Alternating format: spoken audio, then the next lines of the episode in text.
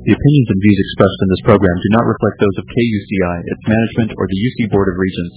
To find out more about this talk show or other talk shows broadcasting on KUCI, log on to our website at kuci.org or check out the latest program guide.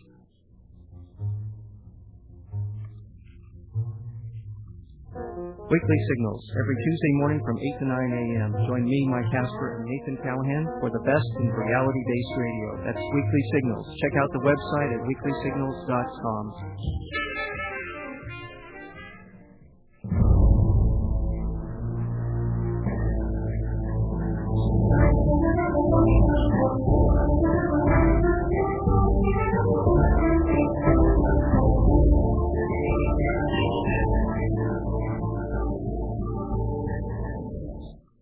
Hi, welcome to Privacy Piracy. You're listening to KUCI 88.9 FM in Irvine and live on uh, audio streaming at kuci.org.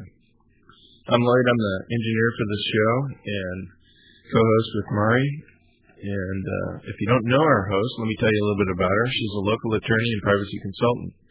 She's the author of several books, including her two new books, Safeguard Your Identity and From Victor to Vic- From Victim to Victor. Uh, it's a step-by-step guide for ending the nightmare of identity theft with a CD. She's testified many times in the California legislature and the U.S. Congress and hosted her own 90-minute PBS uh, special last year, and they're still airing it sometimes. And it's called Protecting Yourself in the Information Age. She's been featured on 48 Hours, Dateline, CNN, O'Reilly Factor, and many more shows. To learn more, please visit www.identitytheft.org. So let's get started with a great show tonight. Hi, Mari. Hi, we do have a great show, and we're so lucky that we have Lisa Dean, who's coming to us all the way from the East Coast, and she is the Senior Privacy Officer for the for the Transportation Security Administration. She was uh, brought over there and appointed in March of, of 2004. And Lisa is responsible for privacy compliance for the agency. Now that, that's a real tough area because we're trying to have a balance between security and privacy.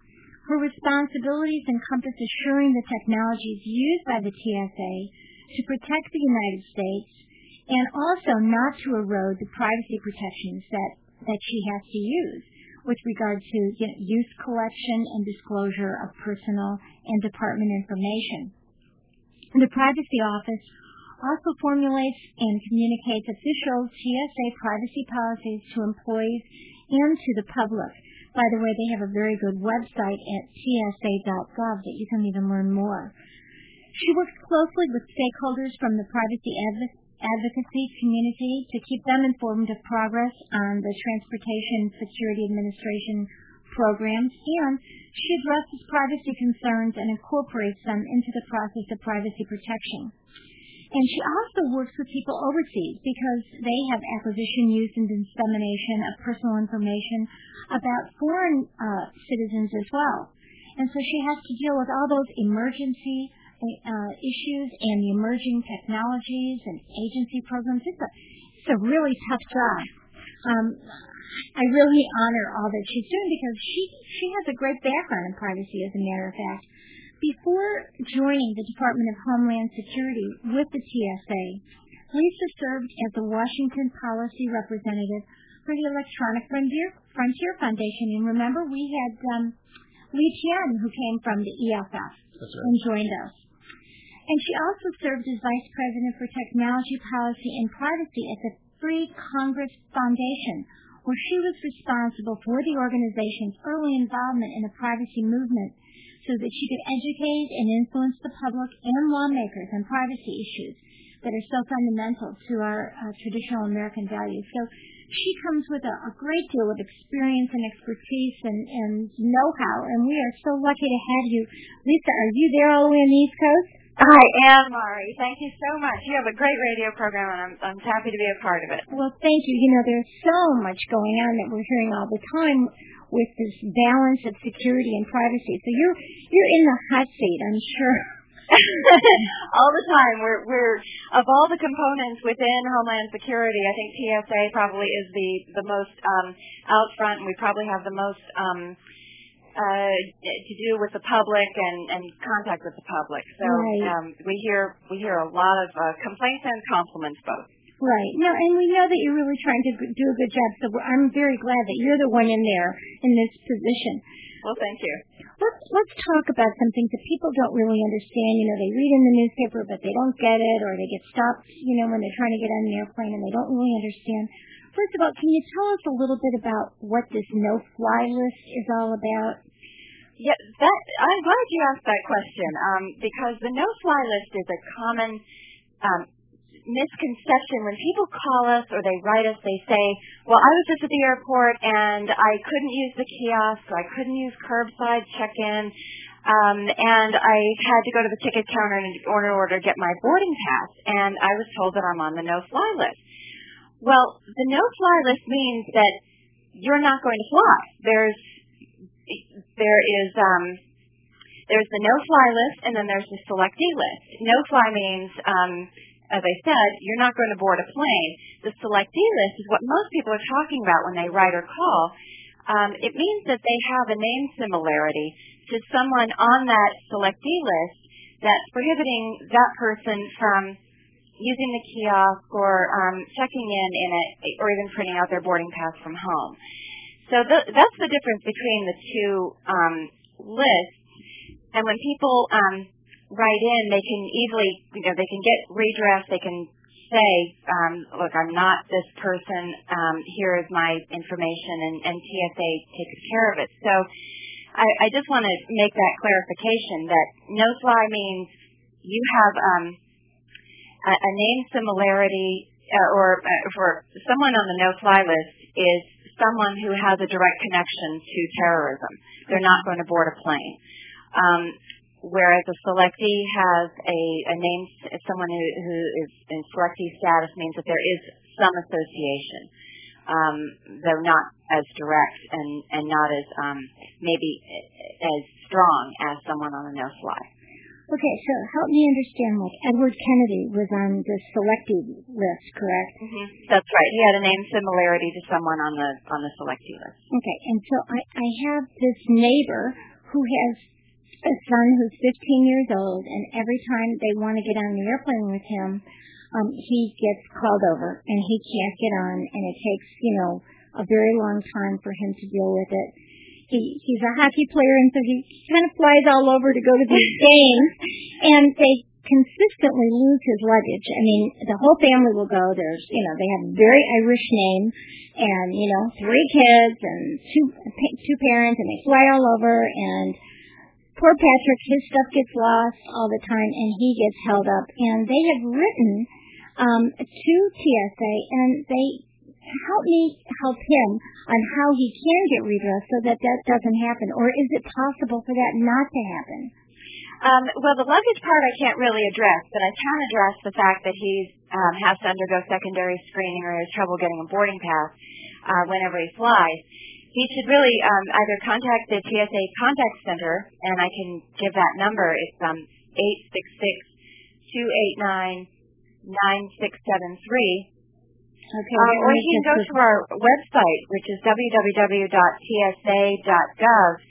and download the passenger identity verification form. And, and in filling out that form, sending it to TSA, TSA can then look and compare that the information that he's provided to what's on the list to make the determination that the, he's not the same person and, and be able to clear up any misidentification that way. Yeah, that's what his mom did with the. Um, they went online and they got the form and they did do that, but he's still getting that problem. I'm just wondering because I mean, what kinds of things are compared? Is it just name or do they look at birthday? Because this kid just turned 15 years old, and I, you know, and his location. I just wonder what kinds of. Um, is it just the name that they look at? Um, no, there are other identifiers, um, but it's a minimal amount of, of personal data. It sometimes could just be the air carrier as well. Some air carriers have very updated systems and they, they update them um, in accordance with um, our list, our cleared list, and, and anyone who flies who's had a problem in the past, because the list has been updated um, with the carrier, then they don't have a problem anymore. So it really sometimes depends on what carrier he's flying to. So do they? Um, can they get a letter from TSA that they can maybe bring to the airport, or, or make sure that the that the airport knows ahead of time when they're making their reservations, so that they get clearance and they don't get held up? Is that a possibility? We do generally send a letter um, when we've put someone on the cleared list and told them you should should no longer have the problem, um, and they they can take that uh, letter to the airport or um, when they go to check in. But um, until we get secure flight up and running um, and able to take care of these problems, I think people will. The problem won't be handled 100%. So let's go to that issue now. Why don't you explain to us what secure flight is and what what is going how is that going to work for us? Secure flight is a is a passenger pre-screening um, program that TSA is developing, and and we've tested last year and and we continue to to work on it. Um, that will consolidate um, the process for pre-screening passengers that the air carriers currently conduct today. Um, different air carriers have different standards and different methods by which they pre-screen passengers. Um, what TSA wants to do is bring that in-house, take that function away from the carriers, consolidate it, and make it uh, more of a streamlined process. So when someone makes an airline reservation, we use a minimum number of data elements, um, such as name and date of birth, for example, and um, match those match those uh, data elements against uh, consolidated government watch lists that will return a score.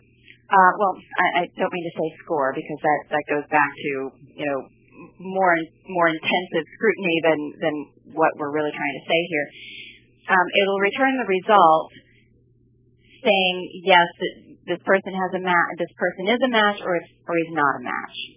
Um, if he is a match, then we go through another process internally to clear up any match, and hopefully the passenger, will never know, and so we'll clear him and and so he won't have that problem of being a selectee. He won't have to go through the secondary screening process um, that he currently may have to go through, like what you just described. So um, that's really the the heart and soul of what Secure Flight is trying to do. So with Secure Flight, would that be when I make my reservation that that's when there would be that look, you know, looking to see if there's a match or not at, at the point of when I make that reservation? Yes. Okay, so would I not be able to make that reservation if there was some, you know, concern? No, I, I think when you go to make the reservation, the information is sent uh, to TSA where it's matched against the watch list and then transmitted back. So um, you shouldn't have a problem because if, if there is a potential match, then it, it would be cleared up within TSA before a result is sent back. Okay. So what if there was a mistake, which, you know, things happen like that. For example, credit reports have, you know, 70% of credit reports have errors and we know there's, you know, tons of errors in ChoicePoints and all these other things. What if there's an error? Would I not know until I get to the airport?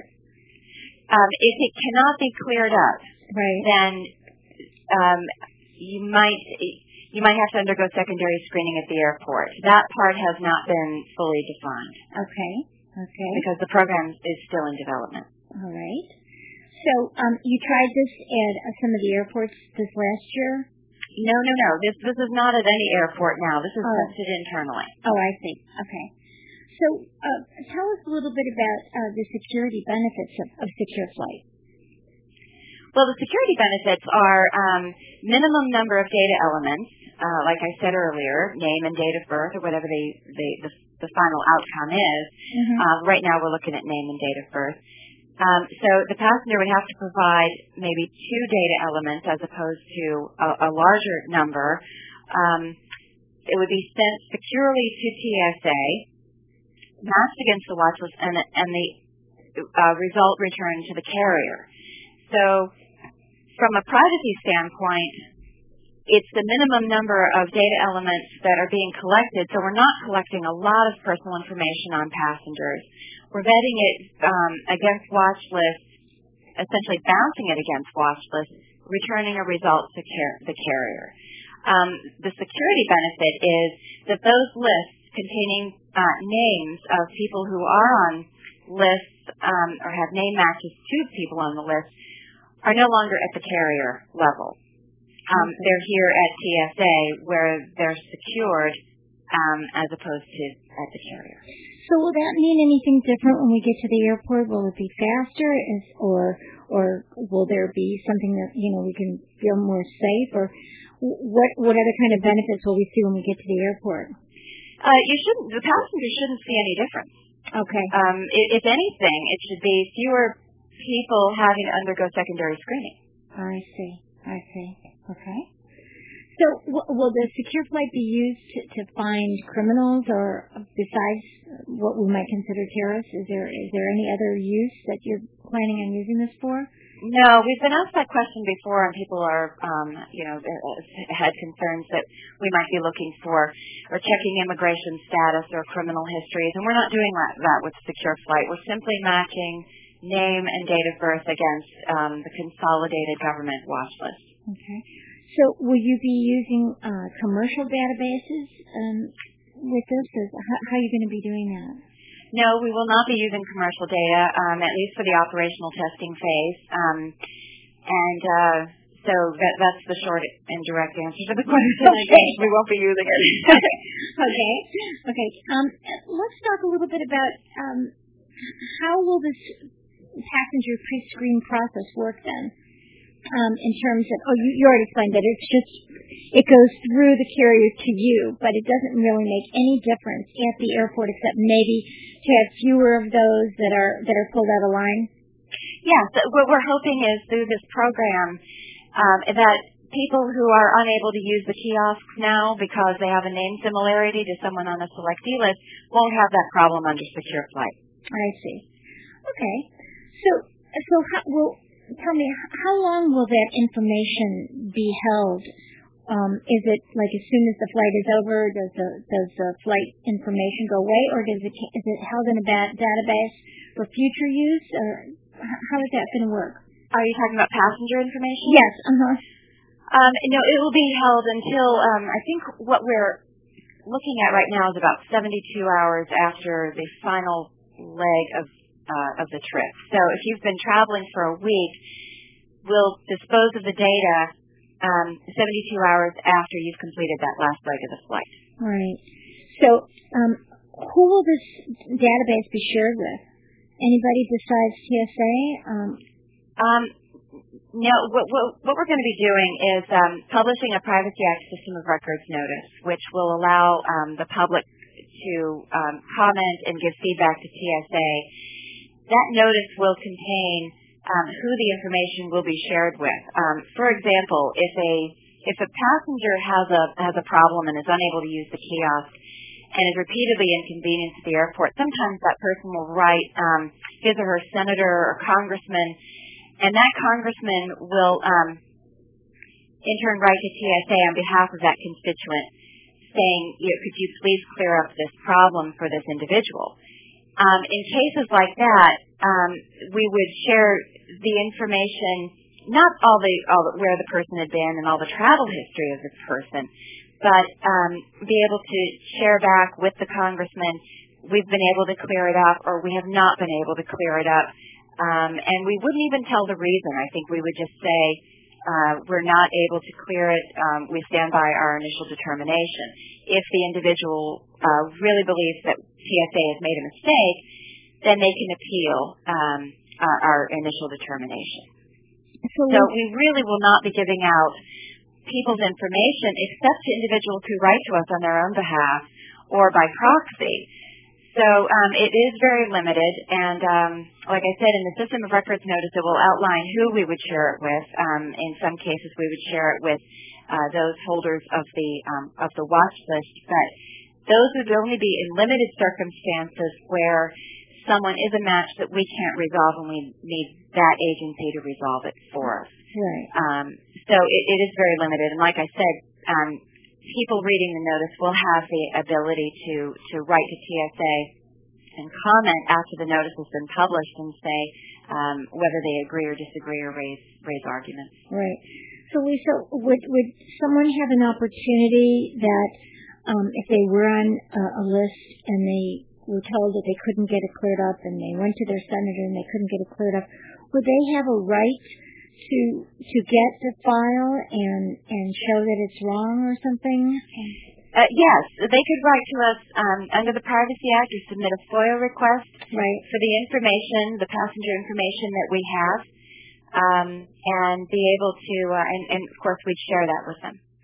All right, um, let's let's go on to and tell me a little bit, Lisa, about this this new registered travel um, program that that is going to be handled by you know commercial agencies.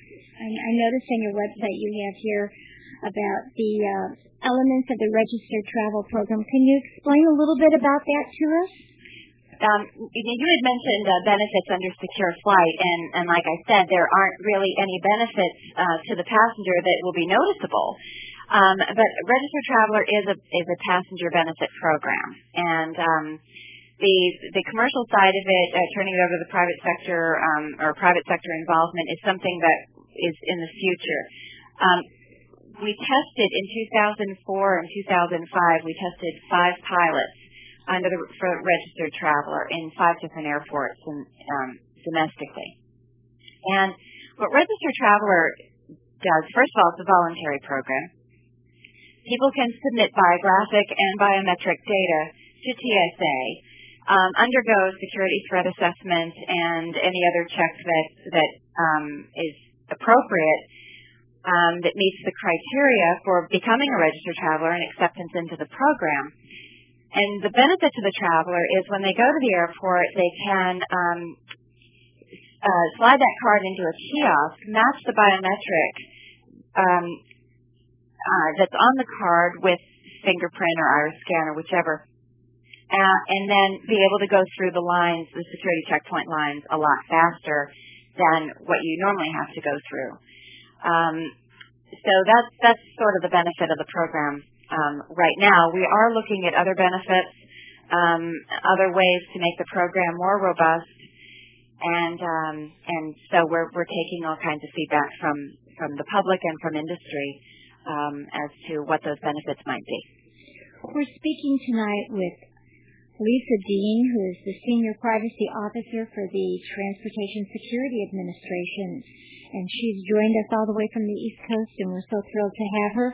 Lisa, I, I have another couple questions about this registered travel um, program. So you're going. I, I thought I read on the website that they're going to be using fingerprints as their biometric information. Is that correct, or is that, they?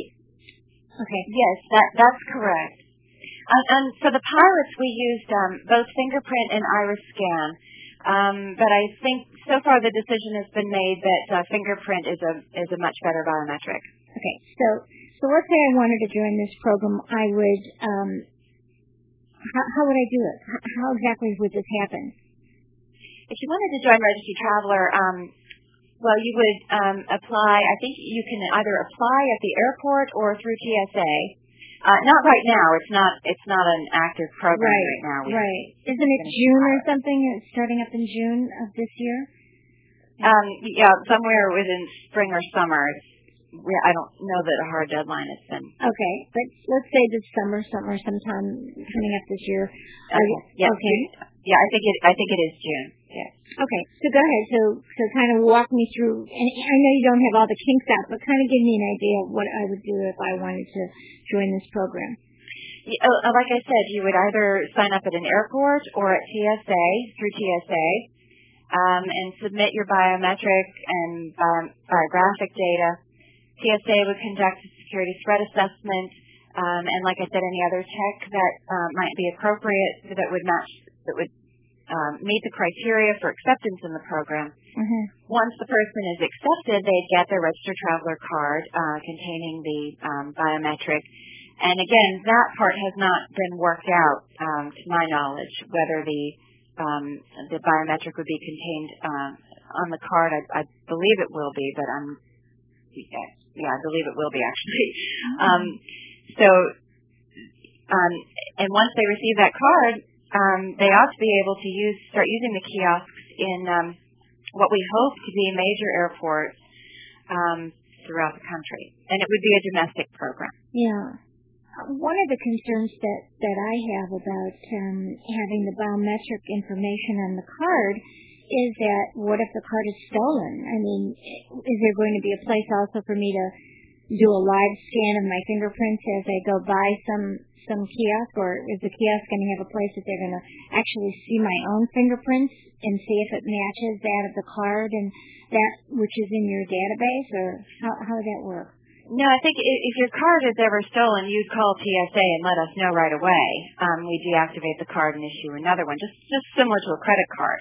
Mm. Um, you wouldn't be able to uh, go to a kiosk without your card and and put in your biometric or, or match your fingerprint to the um, to the kiosk and be able to go through. You you'd need the card because it's a one to one match. Right. Well, that's a concern that I'd like to say because you know I deal with people with our, who are victims of identity theft all the time, and their cards are stolen, their their badges for work are stolen, and then people can get into work in a, in a secure place. So that's a little dangerous not to have your actual fingerprint taken at the airport to see if you truly are the match that's in your database. So no, no, no. You, you. I think maybe I misspoke.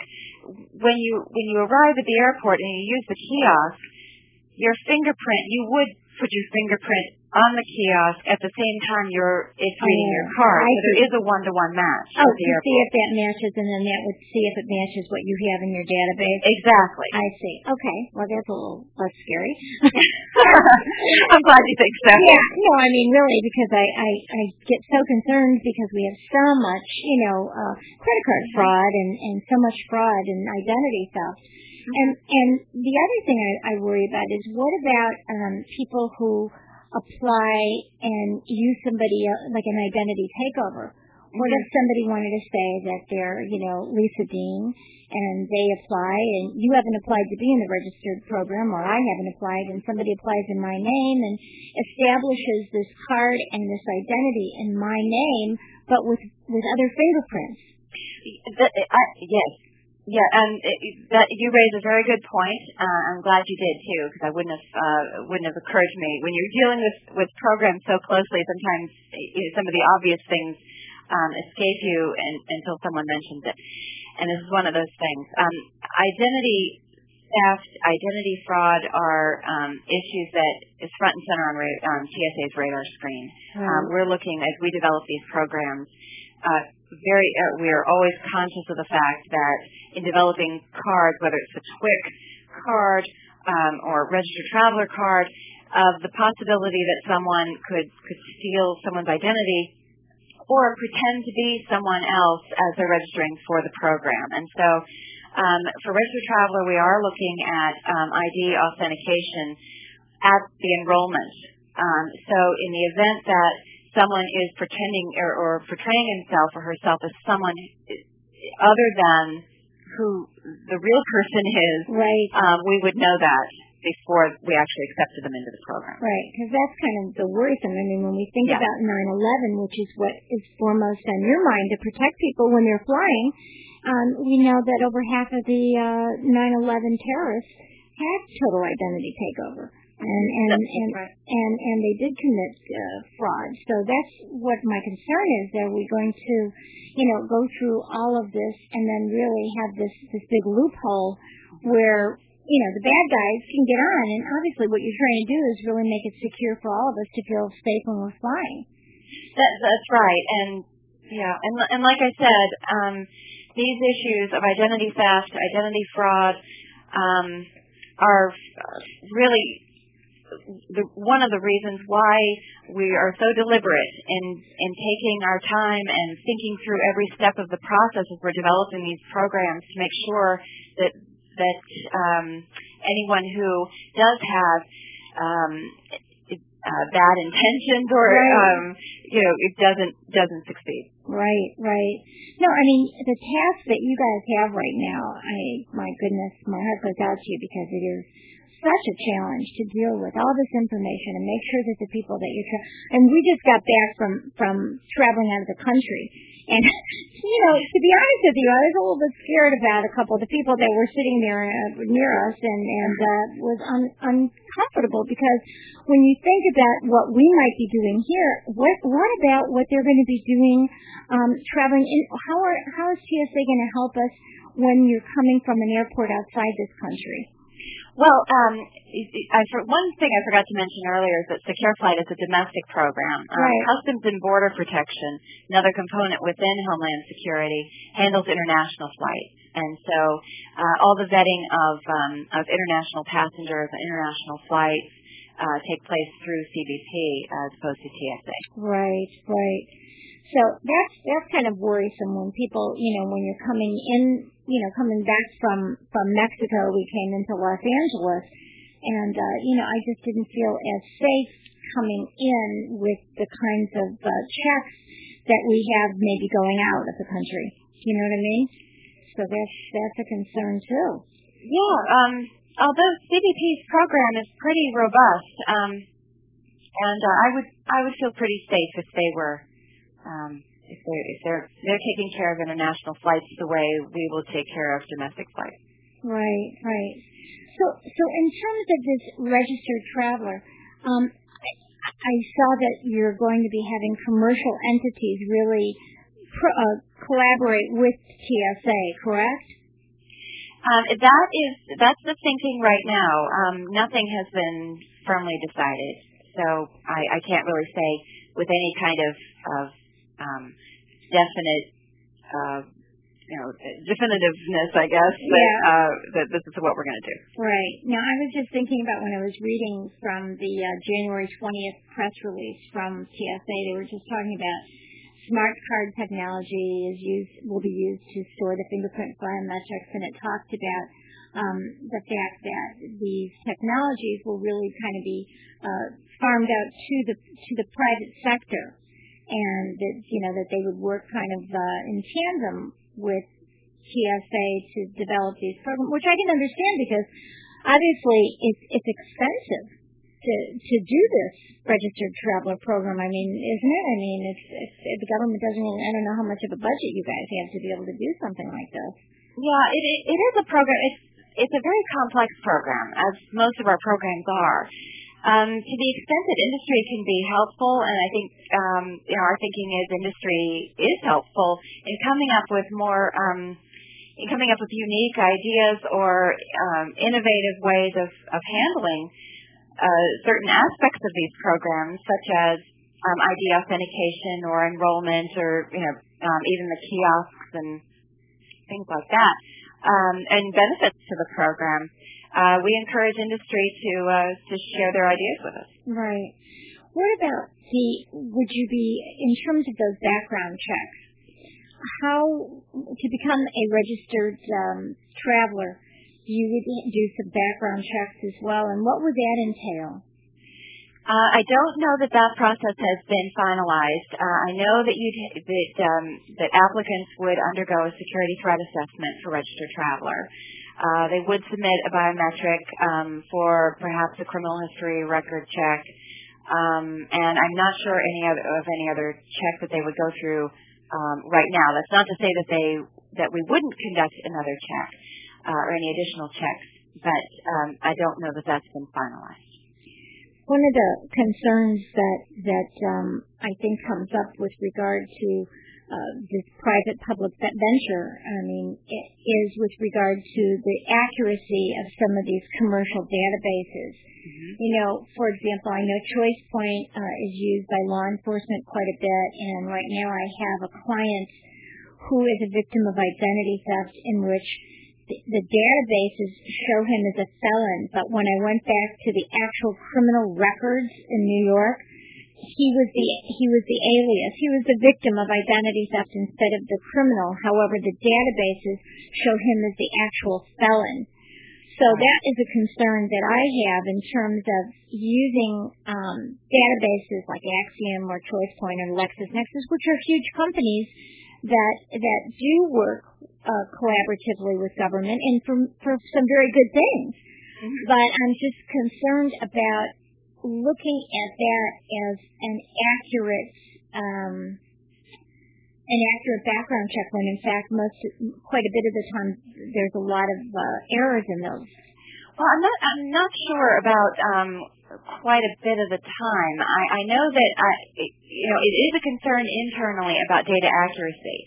Uh, and it's something that we discuss, and uh, we've talked to a number of the commercial data providers who have said, um, and, and quite rightly, it's our business to make sure that the data is accurate. Otherwise, uh, what good is our service?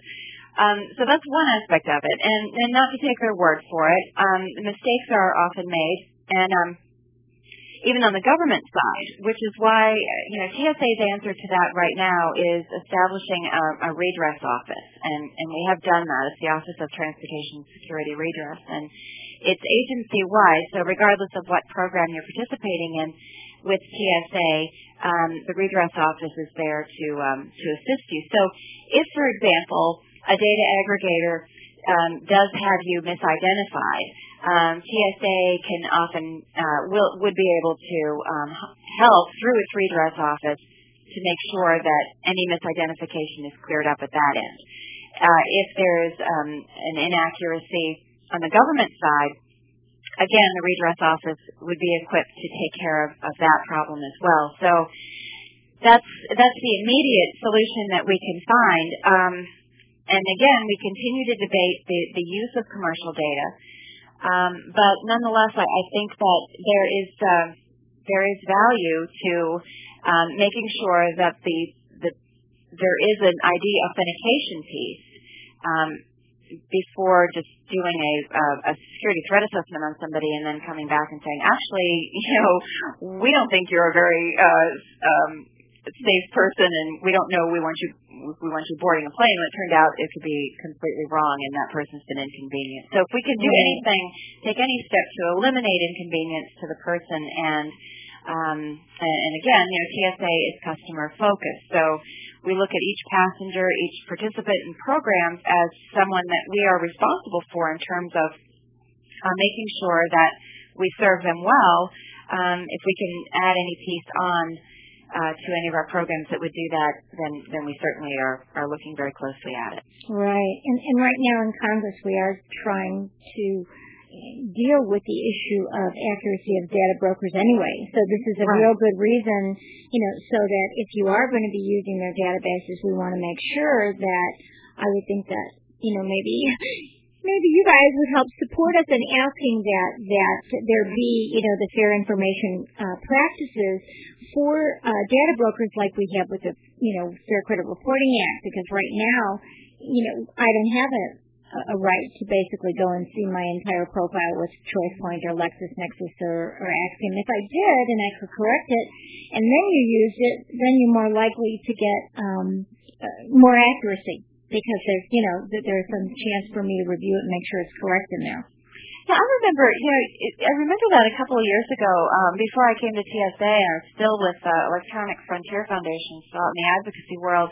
Um, we, there was a either legislation or at least a the idea that was circulating of allowing people to get sort of like their um, their personal information report um, every year from from various agencies or, or I guess commercial entities that would have had it, and um, I'm glad to see that still out there because I, I think that um, you know from just from a, a personal standpoint, you know people ought to people the last thing you want is to be uh, is, is for misinformation to be there um, and, and shared. Yeah. And Sorry. Then, and then shared with other agencies. Yes. Right. Yeah. Mm-hmm. Now, um, what what ended up happening a couple several years ago, they had the individual reference services that the Federal Trade Commission had made a kind of a collaborative approach where they said, okay, we, we won't push for legislation. You kind of can, can uh, self-regulate, and that didn't work. And then after the Fair and Accurate Credit Transaction Act, they did pass a law that once a year, for example, you can get your choice point, not your whole profile, but your work history profile mm-hmm. and your insurance history profile and your landlord tenant So that you can give once a year for free at choicepoint.com. But the entire profile, like what you see in, uh, you know, with all your public records and other uh, data that they pull together for a background check, mm-hmm. you don't have a right to see that whole profile right now. And that's what uh, actually is being debated right now in Congress in terms of oversight for the information broker industry and also for uh, fair information principles so that we can at least see it, correct it, you know, have access to it. Mm-hmm. And um, so, yeah, I mean, that, that would be helpful because I think it would also make it more accurate for uh, agencies like yours that are going to use it for a good reason to, to see who's really out there trying to get on these airplanes. That's right. Now, is this just for, for commercial entities or is this for government agencies as well? Well, right now, they're, what they're talking about is government, I'm sorry, they're talking about the data brokers. Okay, data, data aggregators. And the big ones, as you know, are like ChoicePoint, LexisNexis, Acxiom, but then there's literally thousands of information brokers on the internet. I mean, if you just type in background check, you're going to see it. So, you know, when I hear that, and I've had so many people that contact me that say, my gosh, I have a background check that says that, you know, I was arrested for murder and I haven't even been in that state, you know. Mm-hmm. So yeah, that's the kind of stuff that really, you know, scares me hearing from these victims who are, are just overwhelmed with trying to get some accurate records and if they can't see the record until they're denied a job or they're denied getting on an airplane, then then that's a real problem. Sure, yeah, and and you know, the government agencies there's the benefit of the Privacy Act, which um, allows people access to to their records, and um, that's that's um, you know that's sort of the the benefit to to uh, passengers or anybody um, you know the public on the uh, on the government side. Right, and you were talking before about uh, the Freedom of Information Act. Mm-hmm. So um, if if someone is having a problem with getting on a, on a plane and they seem to be stopped all the time no matter what, um, then your suggestion would be is to go through the appeal process uh, with your office, and then if if they can't get it resolved, to to ask for a disclosure through the Freedom of Information Act to see what it is that's really causing the problem. Well, I would. Um, they should actually contact our redress office, um, and the redress office would be able to um, help them through through once they've filled out the passenger identity verification form and and uh, uh, and so forth, and and be able to guide them through that process and hopefully take care of their problem. Um, Freedom of Information Act is um, or privacy. When people uh, request their information under the Privacy Act, they, generally they want to know what does the agency have on them. Um, in other words, you have my passenger history. I want to see it. Uh-huh. Um, if someone is um, experiencing difficulty at the airport in being able to use a kiosk or, or having to undergo secondary screening all the time, generally that's a that's a watch list um, problem. So what they need to do is contact the redress office, and and the people at the redress office will be able to, like I said, take care of the problem for them in, in most cases. So that that would be my advice is to contact the redress office. Okay, and that's that is at eight six six two eight nine nine six seven three. That's right. Okay. So l- let me ask you a little bit more. You were talking before about you have um, within TSA several redress offices, or is it one redress office for all concerns? It's one redress office that will service all uh, applicants for program for all TSA programs. So whether uh, the individual is a hazmat driver or a registered traveler or a passenger undergoing secondary screening, the redress office is the central location for that um, individual to contact uh, to say, "I'm having a problem. Can you help me?" Okay. So, so what other programs do you have over there? I know you are so busy over here. Yeah, yeah. How much time do you have? what are some of the other programs that you've got? Well, we have uh, hazmat um, for people for individuals who are um, CDL drivers um, with hazmat endorsements. We um, now, wait, I'm going to stop you so you, you'll tell people what what you're talking about because most you know remember we're here in Orange County, California. People are on on drive time and we're on a university campus. So well, don't, don't you know in DC we all speak we all speak in acronyms here. You know? I know, I know. so CDL is a uh, commercial driver's license. Okay. So individuals, uh, truck drivers mostly, um, who uh, carry um, hazardous materials. Okay. Um, eh, truck drivers have uh, commercial driver's licenses. Those who carry, who are authorized to carry hazardous materials, have a hazmat endorsement from TSA, uh, which is a certification in addition to their their uh, commercial driver's license, saying you are authorized to um, to carry uh, hazardous materials. Oh, okay. Okay. So what we do is we conduct security threat assessments on those individuals um, who are applying for or who already hold a hazmat endorsement, um, saying that yes, we, we certify you to, to be able to um, transport hazardous materials. Hmm, okay. So that's one program. Um, Right. We vet. Uh, we also do vet, have a vetting program for flight crew. Um, uh, anyone applying for um, flight school. Um, people who are flying chartered planes uh, in and out of Reagan National Airport. Um, and uh, let's see, we have the uh, transportation worker identification uh, credential, which is uh, uh, in pilot. It's not. It hasn't been implemented yet. Um, that's similar to hazmat, but a, a, um, a more thorough background check. And um, and so on and so on and so on. So airport workers, people who have access to sterile areas, um, who work in airports, um, we generally do background checks and uh, security threat assessments. So uh, it's it's pretty extensive. So the whole we're responsible for the entire transportation. Uh, transportation Security Administration doesn't just mean airports. Um, Right. It's been our um, uh, our focus uh, because of 9/11, but now we are uh, beginning to balance it out and branch out more into other areas of transportation, such as rail and um, cargo and um, uh, maritime and so forth. So. Right. That's what we were just going to ask you. Lloyd just wrote me a note. Ask her about the waterways. What do you think?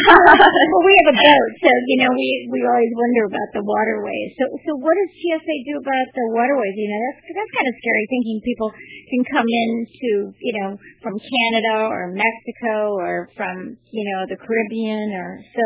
What kind of things? What kind of programs do you have for that?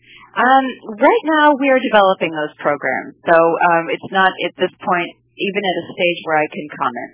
Um, but like I said, we, our focus has been aviation since 9/11, and we're now branching out into other modes of transportation. So um, those programs, uh, you know, if you ever have me back, we'll we'll talk more about those programs in the future.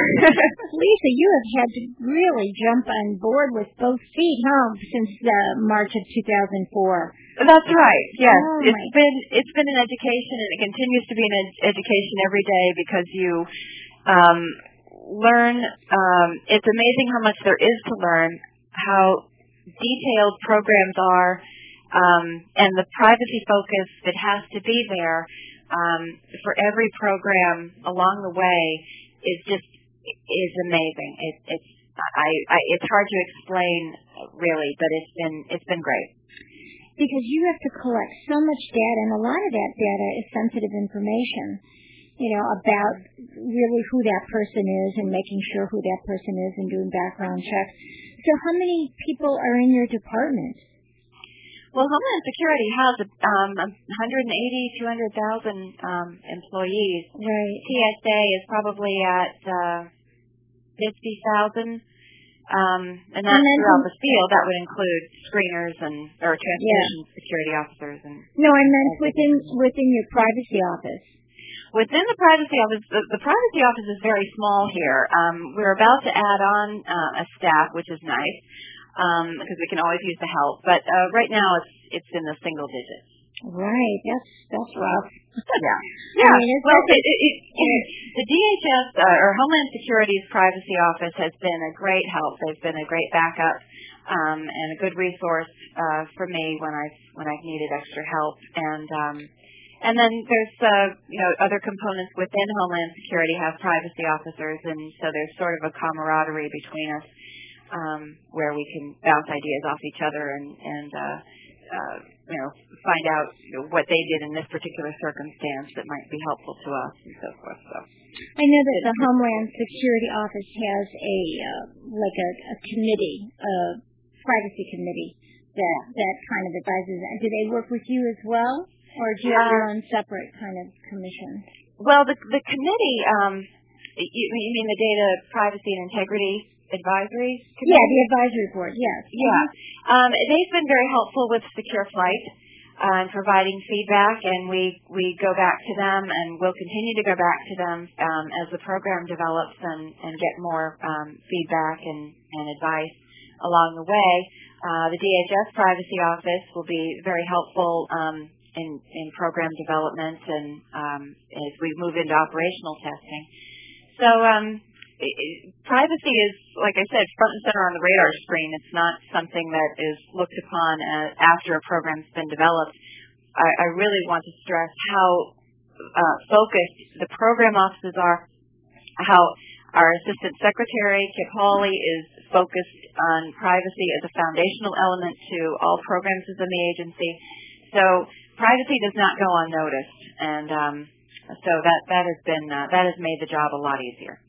Well, you know, I noticed, Lisa, that the um, website that you have is very uh, consumer oriented to, to help people understand, and I was really impressed with that. Oh, thank so you. what what kinds of things should we be looking for? Because I think the people who are listening to the show are, are educated people, they're university students, they you know, this kind of thing is important to them. So what kinds of things should we look for uh, when we're on our on your website to, to really educate ourselves as to what's going on?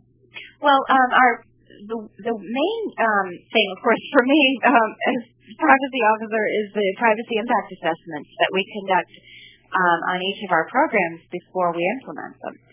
Um, those um, uh, PIAs, as we call them, another acronym. Well, thank um, you for giving us that what it means.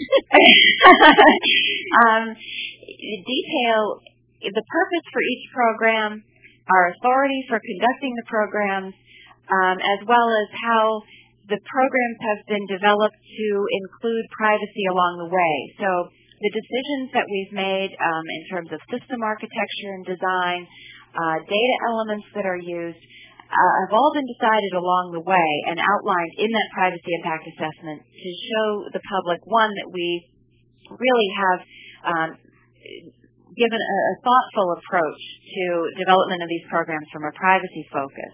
And also um, the decisions that we made in as a privacy enhancer along the way. Um, so the, those documents can be very useful.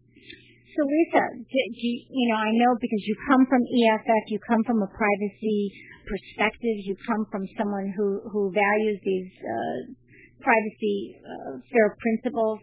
Um, so do, basically, when a new program comes up, this come through your office so that you get to say your your piece about the concerns that you have?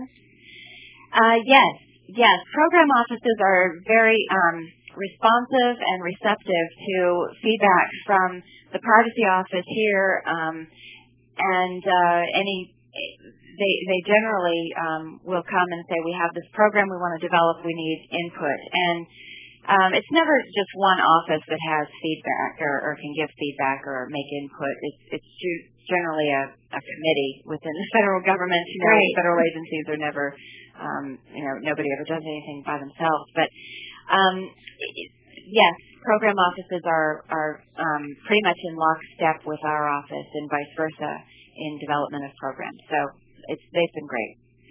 So basically, what you're telling me is that from your perspective, you guys are really trying to be proactive about taking measures um, to protect privacy yeah. of our travelers. Absolutely. Um, you know, the privacy, as as our like I said, our Assistant Secretary Kip Hawley has said in, in not only in testimony but says it internally to employees. Privacy is a foundational element to all of our programs and has to be um, considered, taken seriously, and, and developed along the way. So I'm actually surprised in, when when I go out and I listen to people either from other agencies or from the private sector, and um, come back thinking we really are advanced at TSA. And I know we take a lot of hits from the public, and, and you know, and sometimes we make mistakes and we deserve to be told about it. But Mm-hmm. um, for the most part, we are we continue to try. I think we have um, we've made a lot of headway, and uh, we, we just um, we just uh, continue on our on our way um, with uh, privacy as a focus. Well, you have really been helpful to us today to understand a little bit more about what what happens with the watch list and the no-fly list, and um, I'm going to be able to tell my neighbor exactly what to do. And, and if we have a problem, I'm going to call you, Lisa. I hope you do. I hope you do. You know, I'd like to give um, I, I'd like to give my email address um, to anybody who's interested in, and if they have any questions about privacy at TSA or, or any of our programs, they can certainly contact me. Um, which is um, TSA privacy at dhs.gov. Very good. And that comes directly to me, and I, I'd be more than happy to uh, answer questions. We also want to give out the website that has all that great information at tsa.gov, right? I know the one I had was tsa.gov forward slash public. That's what I, that's the one I was on. Yeah, um, I think if, if TSA.gov is just fine. Yep. So thank you so much for joining us, Lisa. When you get the maritime stuff up and all the other stuff, I want you to come back and tell us more. Oh, I'd love to. Okay, thank you so much for joining us. We've been speaking with Lisa Dean, who is the Senior Privacy Officer with the Transportation Security Administration, which is part of the Department of Homeland Security. And we're thrilled that she joined us all the way from the East Coast. And we hope that you will listen uh, next week to Privacy Piracy from 5 to 6 p.m. And you are listening to KUCI.org, 88.9 FM in Irvine, and KUCI.org um, on the internet. Also, if you want to learn more about our guests and listen to previous interviews and also download for your podcasting, um, we now have podcast all of our radio interviews, so you may go to kuci.org forward slash privacy piracy and stay tuned for uh, right after this show. You can listen to Neapolitan music with Chesapeake and Rena. Thanks for joining us, and thank you, Lloyd, for being our great engineer. The opinions and views expressed in this program do not reflect those of KUCI, its management, or the UC Board of Regents.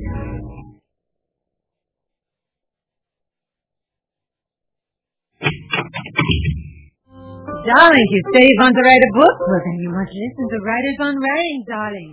Authors, literary agents gabbing and babbling about the art and the business of writing. Thursday, 5 p.m. Darling, you must. Barbara DeMarco Barrett, your host. Yeah, listen, darling. On FM Hi, this is James, host of Between the Lines, inviting you to listen to what's new in experimental and ambient music. Join me most Thursdays from 6 to 8 p.m. only on KUCI 88.9 FM in Irvine and KUCI.org.